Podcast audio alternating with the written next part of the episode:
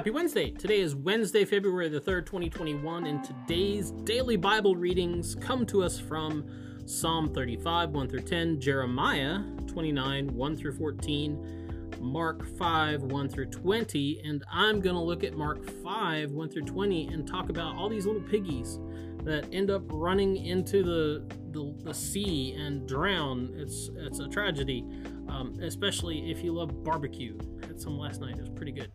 Um, so this is this story. Uh, part of what we always focus on, I think, is um, this whole thing, this deal with the demons. You know, because that's, I guess, the cool part of the text that everybody always wants to focus on. Um, and these demons, you know, they they know who Jesus is. They remember the the whole story is that they're tormenting this guy. This guy is possessed not just by one, not just by two, but by a legion of them and they they you know they drive him out into the hillsides into this kind of what was a gentile area and he's living out among the tombs. So he's unclean because he's presumably a gentile um, living in a gentile area out among the tombs. So he's out among dead people dead things so that makes him unclean um, presumably among the pigs because there's a herd of swine nearby.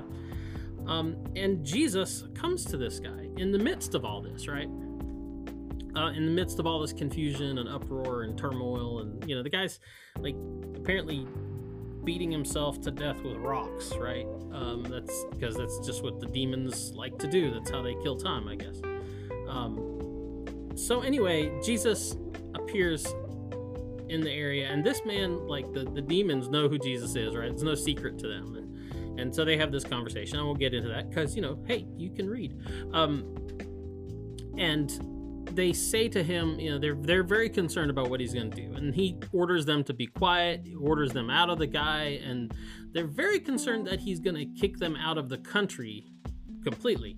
Um, and it's interesting to me because they were more afraid of being have having to leave that country, that area, than they were afraid of, you know, going and living in a you know, a herd of pigs.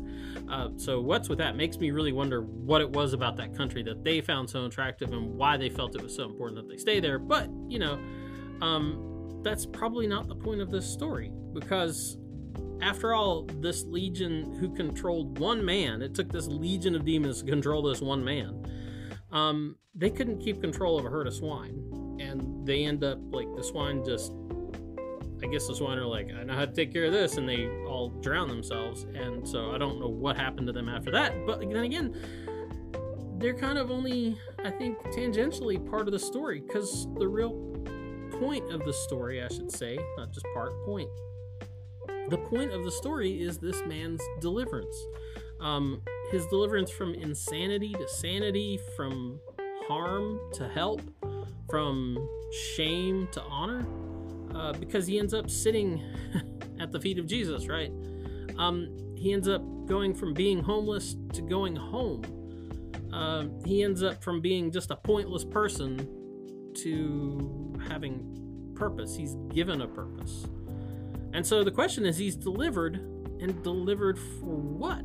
Uh, the man wanted, we're told at the end of this, he wanted desperately to follow Jesus. Jesus is getting in the boat, and the man shows up and is like, Me too, where do I sit? And Jesus has to tell him that this isn't for him, that that's that's not meant for him.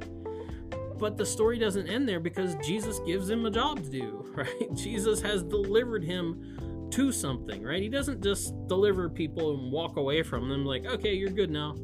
No, he delivers you for a purpose to a point, and not not a purpose as in you know, like you know, there's only one thing you can do with your life, and it's written in this big book. Since no, the point is to share with other people what it is that Jesus has done for you, what it is that God has done for you, and that's what he tells this guy. Um, he says, "Go and tell. Leave this place." That I delivered you from, go back home and tell them everything that God has done for you. Tell them how much mercy God has showed you. And that becomes apparently the whole point of this guy's life. The whole point of the story is that he goes on and he spreads this word to everyone in this region called the Decapolis. It basically means 10 cities. Um, And so the guy has one message, he's got one sermon, and he preaches it everywhere because Jesus told him to tell everybody what had happened to him. Tell him, told him to tell everyone what God had done for him and how merciful God was. So I guess my question, and maybe the point of this story is what's your sermon? Well, that's the DBR for today. We'll be back tomorrow. Go out, have a good day. We'll talk to you later. Boop.